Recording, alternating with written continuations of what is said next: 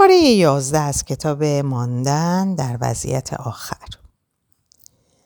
حمایت بالغ در مقابل حمایت والد. گارتونی یک پلانی شامل سه, سه کادر است. کارت یک کادر یک صحنه اتاق زایمان. نوزادی به دنیا آمده. کادر دو دکتر با یک دست پای نوزاد را می‌گیرد و او را بلند می کند و با دست دیگر به پشت او می‌زند تا نفس بکشد. کادر سه کوچولو که هنوز وارونه از دست دکتر آویزانه است برمیگردد و با مشت یک ضربه محکم به زیر چانه دکتر می‌زند. دوران قدرت این کوچولو هم بالاخره یک روز فرا می رسد اما نه در اتاق زایمان و نه به این زودی ها. همه ما نیز همین وضع را داشتیم. ما نیز هنگام تولد عاجز بودیم و به محبت دیگران نیاز داشتیم. البته از همان ابتدا به بعضی ابزارهای حمایت کننده مجهز هستیم. مسئولیت های مشخص، نیروی عکس عمل سریع، عضلات قوی برای مکیدن و توانایی فریاد کشیدن برای کمک. حتی بعضی از نوزادان نیروی زیست فوق‌العاده‌ای دارند و از شبی سرد در گوشه خیابان کنار زباله ها جام به در می‌برند. با این حال در مقایسه با نوزاد سایر جانداران نوزاد انسان بی نهایت آسیب پذیر است و برای بقای خود کاملا به دیگران وابسته است. اکثر راه و روش هایی که ما را در سالهای اول زندگی از کشته شدن نجات می دهد و ما آنها را حفظ می کنیم روش های حمایتی فراهم شده توسط والدین و تجربه هایی است که از آنها آموخته ایم. از آنجا که در چنین لحظاتی جان ما به خطر می افتد، بیشتر ممنوعیت های حافظ زندگی ما غالبا همراه با تندی و خشونت و هیجان تجربه می شود. پدر و مادر از پشت شیشه می بینن که دختر کوچولوی آنها با شوق و ذوق مشغول سهچرخ سواری است و کامیونی قولپیکر دارد عقب عقب به طرف او می آید. در چنین وضعی هیجان شدید باعث می شود که آنها وارد عمل شوند. هیجان زدگی پدر و مادر و به خصوص صدای جیغ مادر دختر کوچک را شکه می کند و دویدن خشونت آمیز پدر برای کنار کشیدن طفل او را می ترساند. از کجا بداند که آنها دوستش دارند؟ آنچه تجربه و ضبط می شود خشم آنهاست و ترس خودش. به اجاق دست نزن. هیچ وقت تو خیابون نرو. میوه نشسته نخور. هیچ وقت با غریبه ها حرف نزن. به این فهرست احکام که در سنین به خصوص و زمان و مکان به خصوص منطقی است باید خرافات را هم اضافه کرد که ابدا منطقی ندارد. از زیر رردبان رد نشو شگون ندارد. بزن به چوب. تو سرت نزن. بابات میمیره. کسی که چنین احکامی عمیقا در ذهنش ضبط شده باشد چنانچه هرگز این امر و نهی را بررسی نکند و تغییرشان ندهد همه عمرش غذای سرد می‌خورد. در خانه میماند یا اگر در روزی قشنگ بیرون برود فقط به پارک می رود و به نرده ها خیر تکیه می دهد و دوستان کمی دارد. چون هر کس که بیرون از حلقه خانوادهش باشد غریبه است. چنین شخصی در نظر ما عوضی است. و خوشبختانه بیشتر ما از اطاعت مطلق که روزی در کودکی لازم بود و امروز دیگر ضروری یا حتی مناسب هم نیست فراتر می رویم.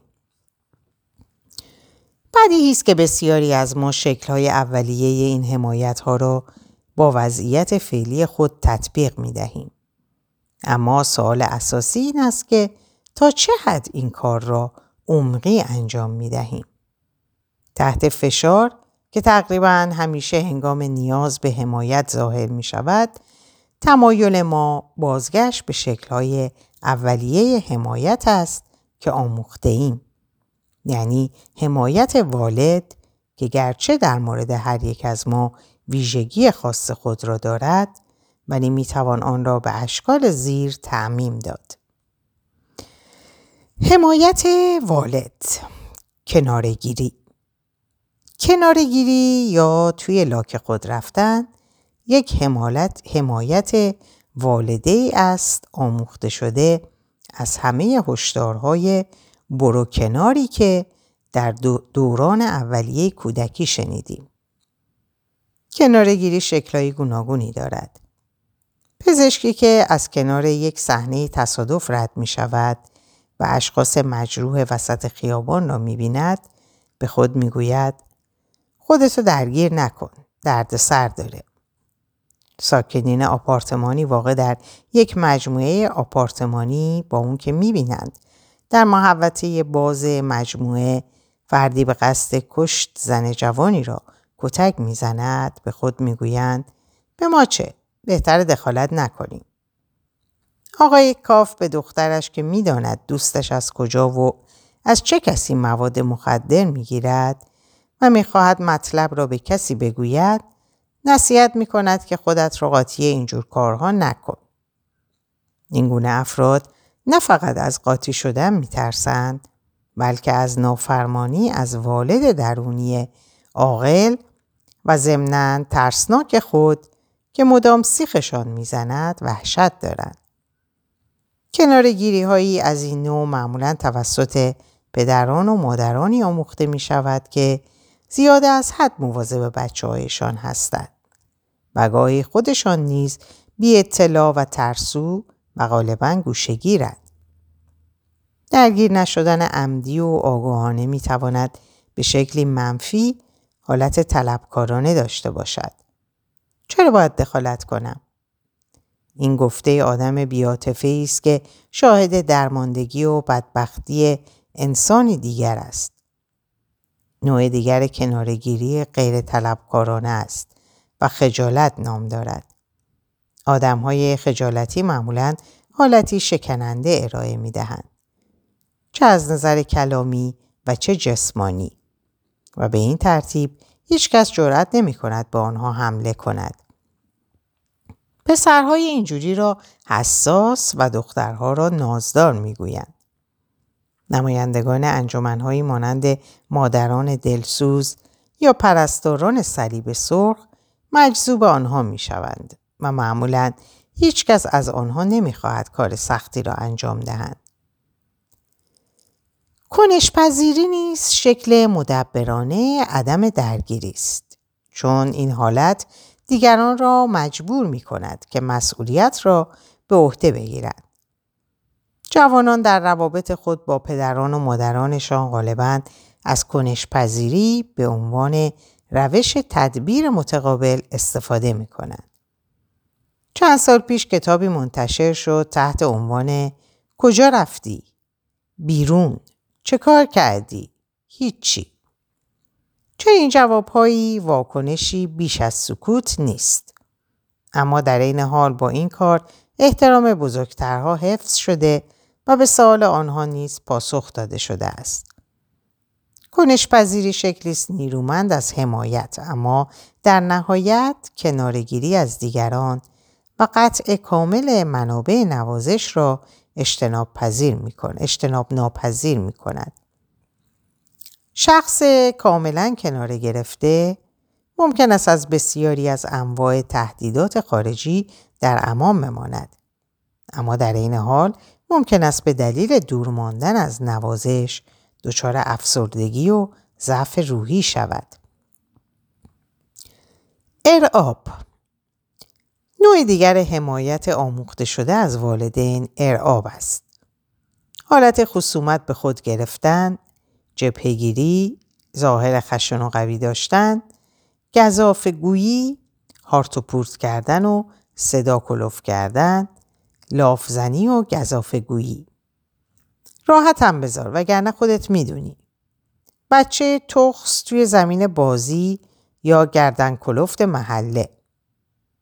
هر دو با خشم بودن از خود حمایت می‌کنن. دست رو من بلند کنی کاری می‌کنم که تو مریض خونه دنبال صورتت بگردی.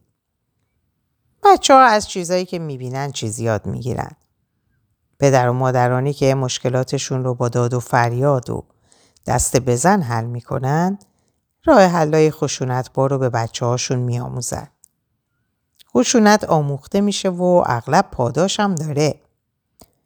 پدر با غرور با دست قوی و پرعضلش به پسرش اشاره می‌کنه و میگه پسر منو ببین هیچ کس نمی‌تونه بهش زور بگه. سالها پیش در جنوب سوئد پسرک شش ساله رو با موهای کوتاه سیخ سیخی و زانوهای زخمی دیدم که در حالی که دوتا مشتاش رو روی گیجگاش بود به ما سلام داد. بعد شروع کرد به مشکوبیدن در هوا. اول با دست راست بعد با دست چپ و می‌گفت اول اینو بو کن بعد اون یکی رو بچش. وقتی با اون بهتر آشنا شدیم وی رو در دنیای تحت حمایت مشت مشت خودش پسری بسیار جذاب و مبتکر یافتیم. با تصدیق و پذیرش شجاعت حمایتی وی اون دیگه مدام حالت خسمانه نداشت. رفتار اون البته آموخته شده بود. پدر هیکلدار اون از تماشای مشتبازی پسرش احساس غرور می‌کرد. اما بعد با اخم به اون گفت که باید معدبانه با ما دست بده. بعضی از مردم همیشه حالت خسمانه دارن و طرز رفتار حمایتی تا حدی در اونها رسوب کرده که در نظر دیگران بد یا بدجنس یا گردن کلوف جلوه می‌کنن. افرادی که چنین ویژگیهایی دارن به معنای واقعی تنها هستند. چون به همه گفتند برو گم شو. بعضی مردم ممکنه با تهدید و ترسوندن دیگران برنده شن. اما معمولا دوستان خود را از دست میدن. روشن فکر نمایی روشن فکر نمایی روشی از حمایت آموخته شده است که فرد با استفاده از اون به رد گفته های دیگران می‌پردازه و با دست زدن به حملاتی کلامی حاکی از خوشفکری خودش و بدون پاسخگویی اونها رو از نزدیک شدن به خود باز میداره. زن با لحنی ستایش آمیز برق چشمات و وقتی که داری درخت کریسمس رو تزئین می‌کنی خیلی دوست دارم. مرد حرف جالبی زدی. توی مجله مقاله درباره چشم میخوندم. نوشته بود وقتی آدم با یادآوری خاطرات گذشته به هیجان میاد یا انتظار واقعی تازه ای رو داره مردمک چشم چند برابر میشه. من این حالت رو تو چشم, تو چشم, تو چشم خیلی ها دیدم. زن منظورم این بود که وقتی شبیه بچه کوچولوها میشه خیلی دوستت دارم. مرد پس چرا منظورتو درست بیان نمی کنی؟ توی یه مقاله می‌خونم که مثال دیگه زن تلفن کردم فقط ازت تشکر کنم و بگم که چقدر واقعا برای من ارزش داشت که دوشنبه تلفن کردی. اون روز دلم خیلی گرفته بود و حوصله نداشتم. تو که تلفن کردی روحم تازه شد. دوست زن خوشحالم اینو میشنوم. من صبحایی دوشنبه رو گذاشتم برای این کارا تا بتونم بقیه روزای هفته رو به کارم برسم. با اینجور برنامه ریزی اختیار زندگی آدم دست خودشه. مناسک مناسک چه شخصی و چه جمعی حمایت های نیرومند محسوب میشن. زیرا رفتارهای اجتماعی مورد توافق همگانه. مثلا بلند شدن و ایستادن هنگام نواخته شدن سرود ملی. سرود ملی دو کشور قبل از شروع یک مسابقه ورزشی. حاکی از یک آتشبس موقت قبل از شروع بازیه. و یا پیپ روشن کردن وسط یک گفتگو که روشی وقتگیر و بهانه‌ای برای دیر جواب دادن و تفره رفتن. ریختن توتون توی پیپ باش از فشار دادن اون روشن کردن و پک زدن و دوباره روشن کردن و دوباره با شست فشار دادن و دوباره روشن کردن و بالاخره کامل کردن کار با ول دادن امواج دود در هوا. چه کسی جرأت داره وسط این رسم معمول نطق بکشه؟ در بسیاری از جوامع دود رو صدای سفید نام نهادن. دود بین ما و دیگران پرده می‌کشه و بدین ترتیب بین ما و اونها فاصله و حمایت ایجاد می‌کنه. دلایل بصری سیگار یا پیپ کشیدن اغلب نادیده گرفته میشه. آیا شما که دودی هستید از سیگار یا پیپ کشیدن در تاریکی لذت می‌برید؟ نمونه دیگه ای از مناسک حمایتی برداشتن و گذاشتن عینکه. وقتی یه نفر سخنران عینکش عینکی سخنران عینکی عینکش رو برمیداره نشونه اونه که می‌خواد حرفی بزنه که یک میترسه و نمی‌خواد واقعا عکس عمل حرفش رو در صورت طرف مقابل ببینه. دو مطمئن نیست. نمی‌دونم واقعا دارم چی میگم. و یا سه دست پاچه شده. مانند سخنرانی که در یک سمینار سه ساعته برای ای از بانوان وابسته به کلیسا فقط دو بار عینکش رو برداشت و دو بار گذاشت. یه بار وقتی که از دعا حرف می‌زد و بار دیگه وقتی که از مسائل جنسی صحبت می‌کرد. برداشتن عینک وسیله مطمئنیه برای ندیدن نگاه هولناک هولناک طرف مقابل. یعنی تصویری آکنده از هیجان که بیشتر ما در دوران کودکی ضبط کردیم.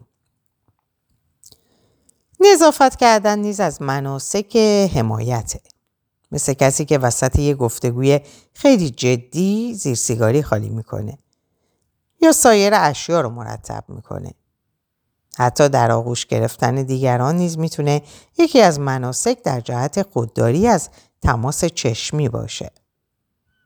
تعطیلات و روز تولدم می‌تونه از این مناسک حمایتی باشه. امشب باید با اون خوب و مهربون باشید چون تولدشه.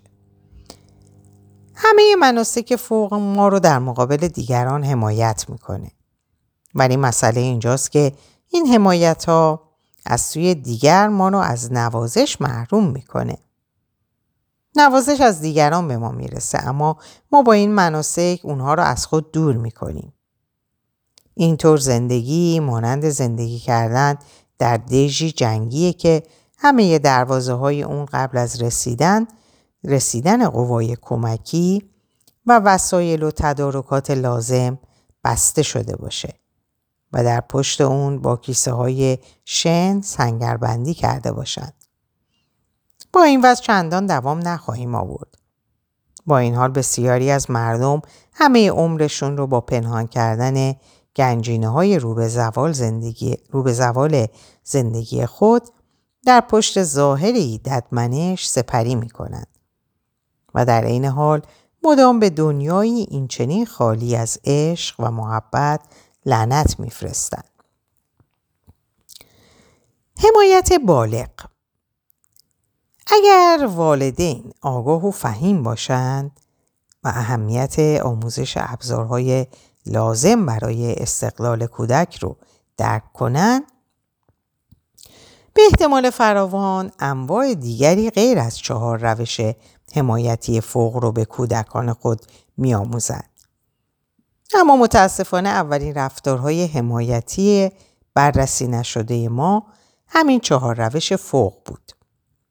تأثیر کنارگیری رو اون روزی تجربه و ضبط کردیم که از ترس کتک خوردن یا از ترس ماچهای آبدار ام خانوم و ام خانوم به کوچه گریختیم.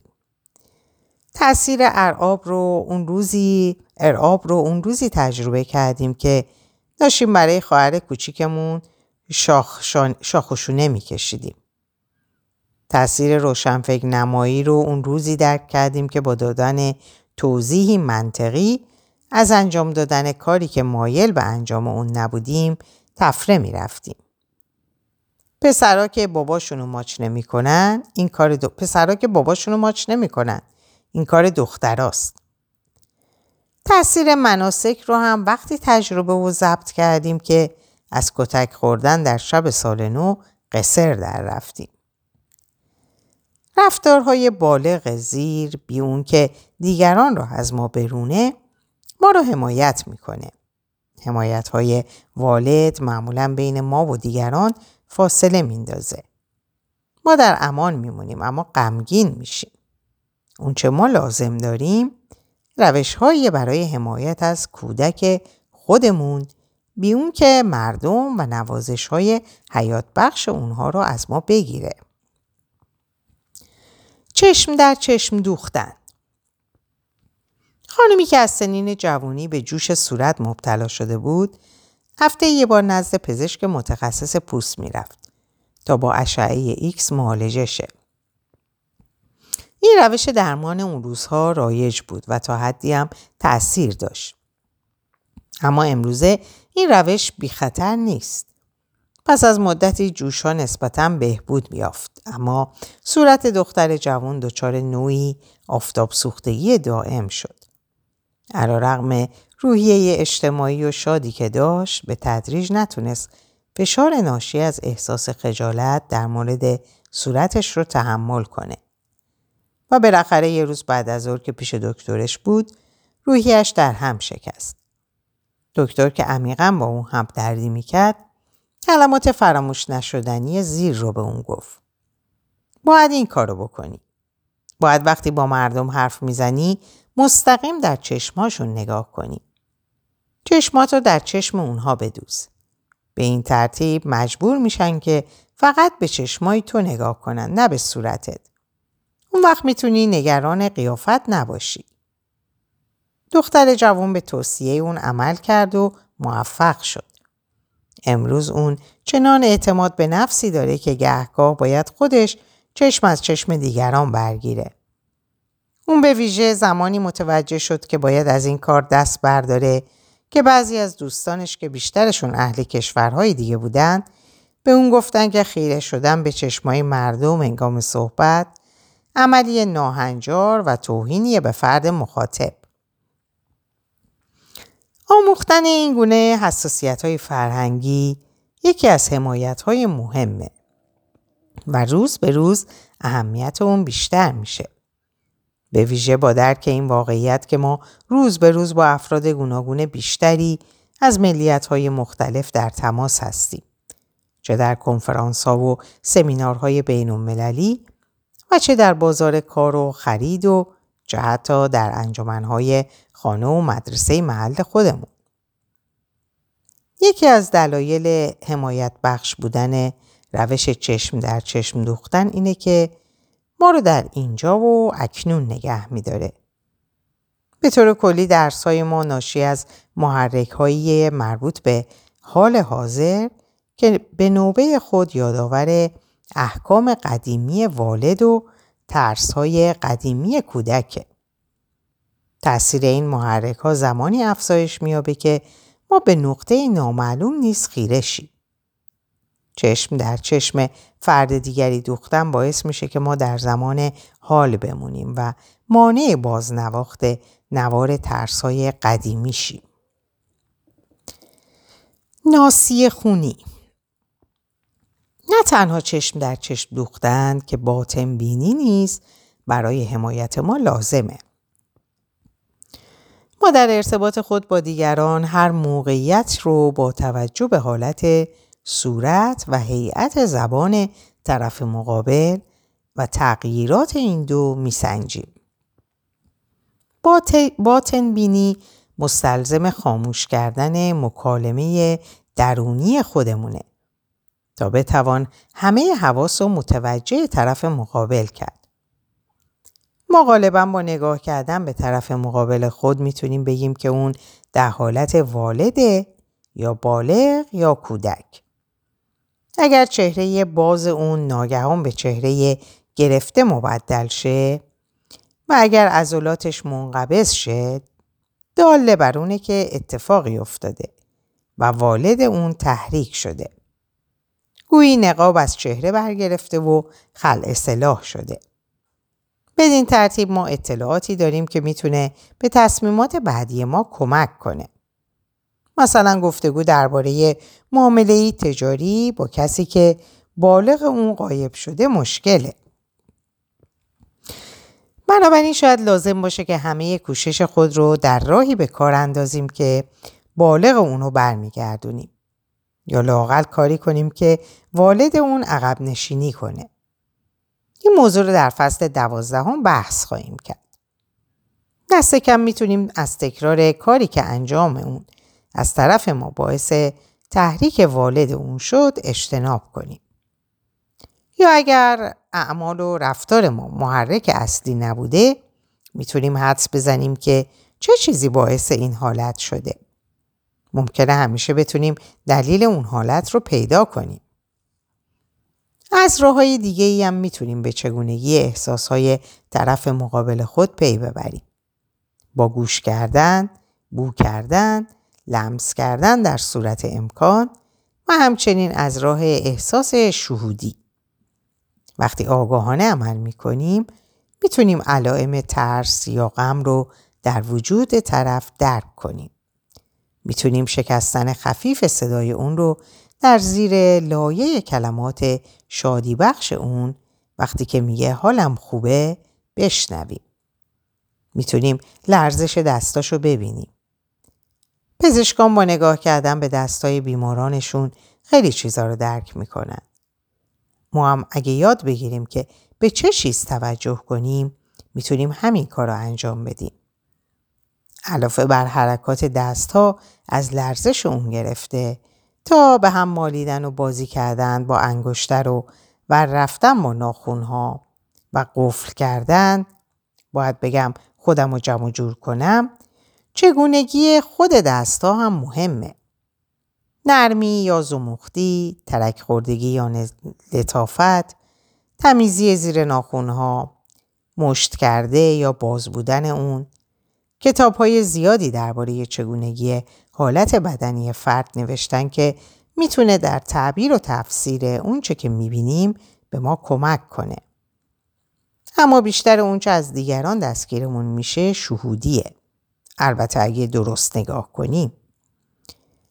این مشاهدات به ما کمک می‌کنه که از نمک پاشیدن به زخم دیگران یا به عبارت دیگه خرابتر کردن و از خودداری کنیم. اگه می‌خوایم با بچه های خود دعوا نکنیم باید بفهمیم که در چه حالتی هستن. در والدن یا در بالغ یا در کودک. می‌تونیم مانع رفتارهای متقاطعی بشیم که منجر به قطع مکالمه با اونها میشه. می‌تونیم با تحریک نکردن والد دیگران از خود حمایت کنیم. اگه درست توجه کنیم با باطنبینی و ناسیه خانی می‌تونیم بفهمیم که چه نوع تحریک هایی باعث تهیج تهیج چه کسایی میشه. برای مثال پیشنهاد آشتی می‌تونه برای اشخاص مختلف معنای مختلف داشته باشه و این بسته به تجربه های قبلی اونهاست. تصور اینکه همه طالب صلح هستن منطقی به نظر می‌رسه. اما اگه پرسشنامه در مورد صلح میان مردم توضیح کنید بی تردید عقاید یک کهن سرباز جنگ ویتنام با یک طلبه سال دوم یک صومعه و یا یک شکلات فروش پیر معلول که یه پاش رو در جنگ جهانی دوم از دست داده فرق می‌کنه. ناسیه خانی می‌تونه باعث موقع شناسی ما بشه. اگه می‌خوایم تقاضای اضافه حقوق بکنیم و ببینیم که رئیسمون سر حال نیست بهتر اونو در فرصت دیگه مطرح کنیم. یکی از دوستان, دوستان معتقده که با بعضی از مردم زمانی بهتر می‌تونید صحبت بکنی که غذای خوبی خورده باشن و کودک خود رو راضی کرده باشن. البته مشروط بر این که اون فرد رژیمش رو نشکسته باشه و تا خرخره نخورده باشه. آگاهی از حساسیت های روحی شریک زندگی شرط لازم یک ازدواج موفقه. اگه همسر شما نگران از دست دادن شغله نق زدن در مورد اینکه خونه احتیاج به رنگ داره نمی‌تونه کمکی به گرم شدن روابط بکنه. حتی اگه واقعا این کار لازم باشه. ما با باطن بینی نه تنها خودمون بلکه کسانی رو که دوست داریم و حتی کسانی را هم که دوست نداریم حمایت می‌کنیم. در اینجا به پایان این پاره می‌رسم. براتون آرزوی سلامتی اوقات خوب ساعات خوب و خبرهای خوب دارم. به خدا میسپارمتون. خدا نگهدارتون باشه.